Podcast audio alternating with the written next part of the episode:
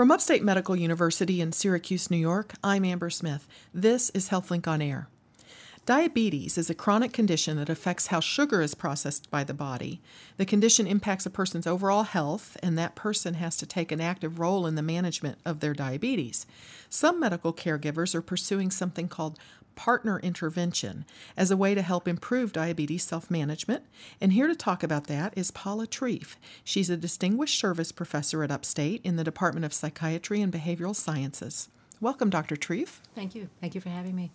Let's talk about the impact of diabetes, not just um, physically on the body, but the psychology of the person who's got diabetes. Well, like most chronic illnesses, it obviously has a significant impact. Um, there are there's evidence that people with diabetes are more likely to be depressed, not necessarily more likely to be depressed than people with other chronic illnesses, but still compared to the general population, more likely to experience anxiety. Um, there's a fair amount of anxiety associated with diabetes, uh, especially about the onset of complications. Um, complications like heart disease and stroke and uh, sexual dysfunction, blindness, those are all very significant. Uh, potential results of diabetes. And so, if someone doesn't have a complication, they're often really anxious about developing one. And if someone does have one, of course, then they have to uh, cope with that and manage that. Um, and diabetes, more than most diseases, is very much a disease of behavior. So the person with diabetes has to check their blood sugar regularly. Uh, if they're type 1 diabetes, they have to check you know six to eight times or more a day.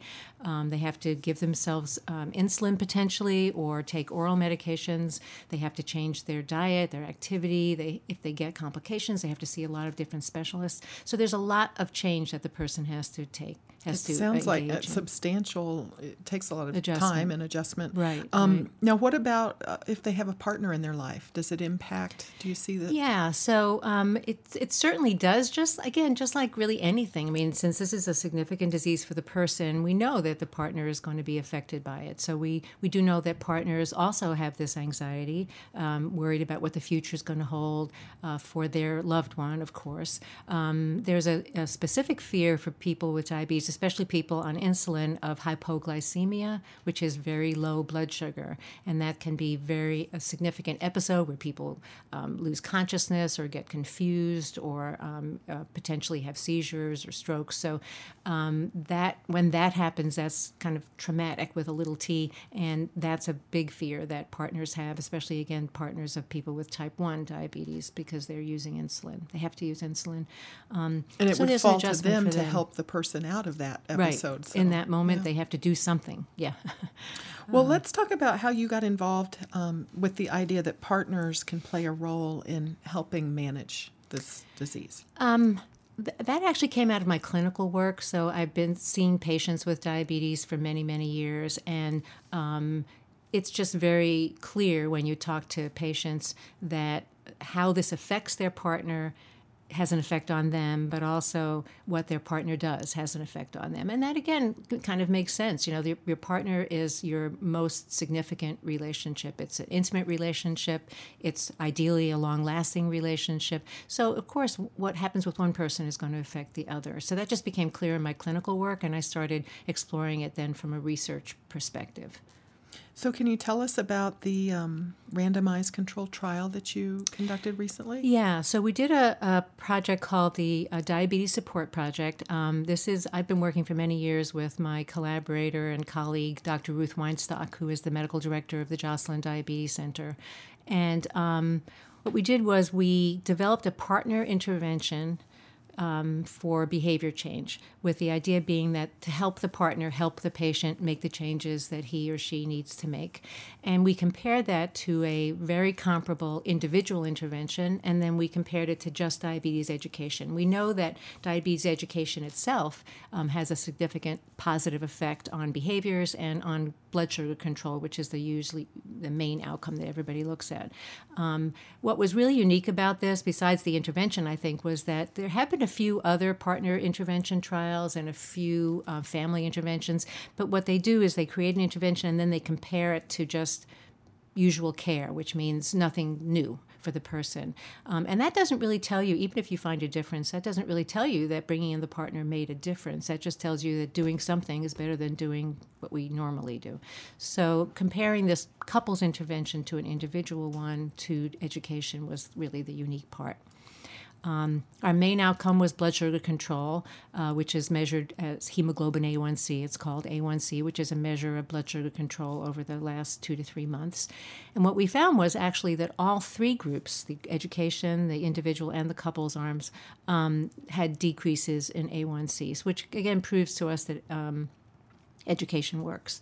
Uh, but we, uh, when we looked at it um, by, this is confusing a little, but by what their original A1C was, we found that the people who had very high A1C, very high is bad, high is higher is worse. Okay. So the people who had very high, like greater than 9%, for, for diabetes, for type 2 diabetes, you're trying to get 7% or lower. So the people who had greater than 9%, which is really quite high, all three groups improved, and they improved significantly. For the people with kind of lowish high, which was 7.5 to uh, 8.2 percent, none of the groups improved. And for the people in the middle, which is 8.2 to 9.2, which is the uh, the group that we mostly see, only the coupled intervention had an effect. Huh. Um, so that was we thought that was encouraging. In terms of yeah it really did matter bringing in the partner and getting them um, involved. And the other thing was that people are always often worried about bringing in partners because they're worried that um, partners will become what's commonly called the diabetes police which is that they'll be kind of hovering and nagging and oh no you shouldn't do that. And so there's a hesitancy often to bring in partners. But we also found that that was not the case that um, it certainly some individual groups it was, or individuals it was, partners, but that overall that was not the case. And in fact, the patients their their feelings about their relationship improved when the couple when the partner was involved, um, and interestingly, the partner's feelings about the relationship also improved and also their their worry about diabetes also improved. So it had a positive effect on the partners that were involved too. If I understand correctly, the couples intervention included obviously both partners, but it focused on relationship building, problem solving techniques, and mutual support, which all kind of sounds similar to marriage or couples counseling. Yeah. Is that what it was? It wasn't couples counseling, meaning that the, the people who were doing the intervention were diabetes educators and they weren't couples therapists or anything like that, and they weren't specifically focusing on what the problems might be in that relationship. Um, the way it did what you just said was that we brought the partner in, and in all of the, um, we had little exercises that they did and things they had to read, and all of those, we always turned to the partner and said, "So what about what do you think about this? How do you think you can help?" And to the patient, we said, "How do you think your partner can help?" So it was very much focused around diabetes, not, but also right. about um, uh, working together and collaborating together. Um, and the other the other part was that we had a couple. We did this all by telephone, and we had a couple of calls where it was specifically about the relationship. And we did this one technique that's quite powerful but very simple. It's called the speaker listener technique, and it basically means that you the, the couple decide we're going to talk about this issue where there's a conflict and one person just says what he or she thinks and feels about it and the other person just says paraphrases what they've heard. I think what you're saying is, I guess what I'm hearing is, which is kind of what therapists do, um, until that first person feels heard. So normally when we have a discussion about conflict, you know, if if my partner says to me, "Well, I'm upset about this," my immediate reaction is, "Well, I don't think you should be upset about that. Let me tell you what my feeling is about it," and you kind of defend ourselves. And with the speaker listener technique, you slow that all down, and the partner who's listening just has to listen, and then they take turns, and that way the uh, everybody feels heard. Feels and heard. it was really quite powerful. I listened to we taped these, and I listened to a lot of the tapes, you know, to make sure people were doing what they were supposed to be doing, and um, it was surprisingly powerful. I would say. This is Upstate's HealthLink on Air. I'm your host, Amber Smith, and I'm talking with Dr. Paula Trief. Um, she's a distinguished service professor in the Department of Psychiatry and Behavioral Sciences at Upstate, and we're talking about improving diabetes self management. So, what sorts of advice would you have for partners who may be listening to this podcast in terms of how can a loved one be supportive without, as you say, turning into the diabetes police? What can they do? Yeah, so this, so this is a very fine line that partners walk.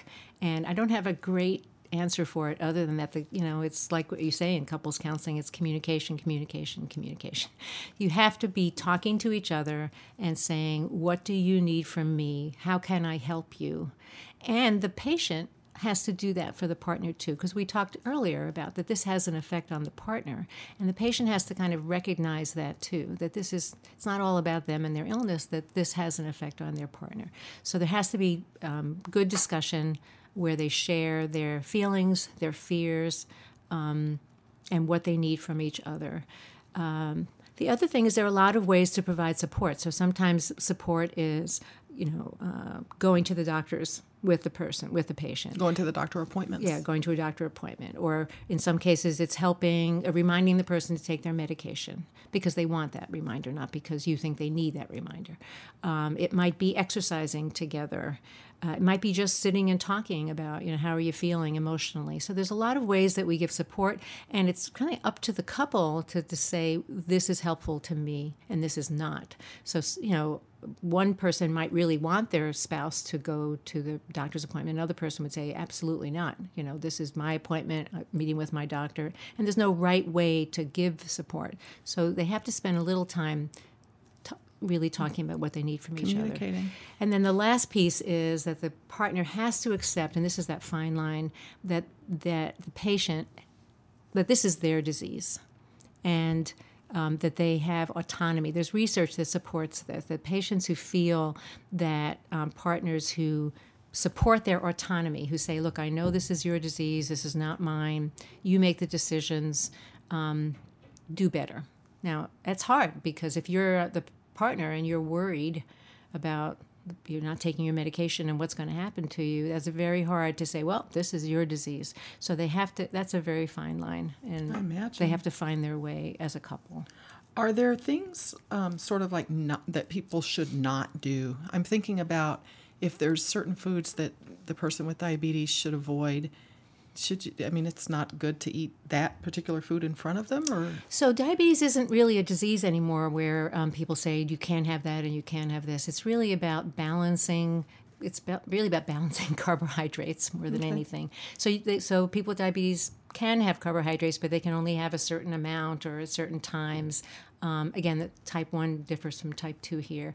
Uh, it's really eating healthy. It's eating vegetables and fruits. So certainly, if if some if your partner has diabetes and you're bringing in big goopy donuts, you know, and, and, you're saying, "Hey, you want some?" No, that's not very supportive. So, so paying attention to um, what will make it harder for the patient to stick with the, their regimen, I think, is really um, important. And certainly, you know, we've seen there's also research that says that if one person makes a change, the other person might make a change, and and that can help them. So we have partners where you know they say, "Look, I'm going to eat what you eat, and and we're going to walk together, and I'm going to lose weight too." Um, very often people with diabetes have partners who have diabetes or also might be overweight, and overweight is a uh, being overweight is a risk factor for diabetes. So, um, sure, making positive changes themselves and modeling those changes would help.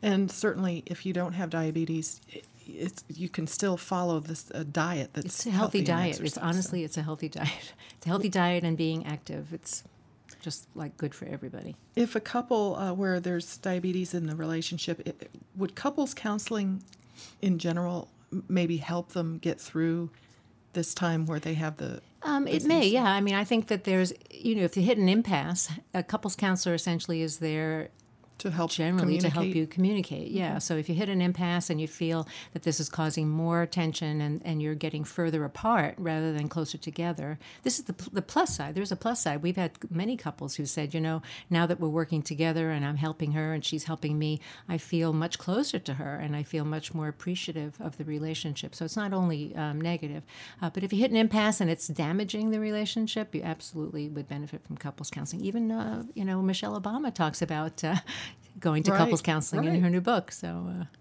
well, how would you advise a partner who's watching their loved one with diabetes not take care of themselves? They're eating wrong, they're skipping medications. I mean, it's got to be hard to stand by and watch. Right.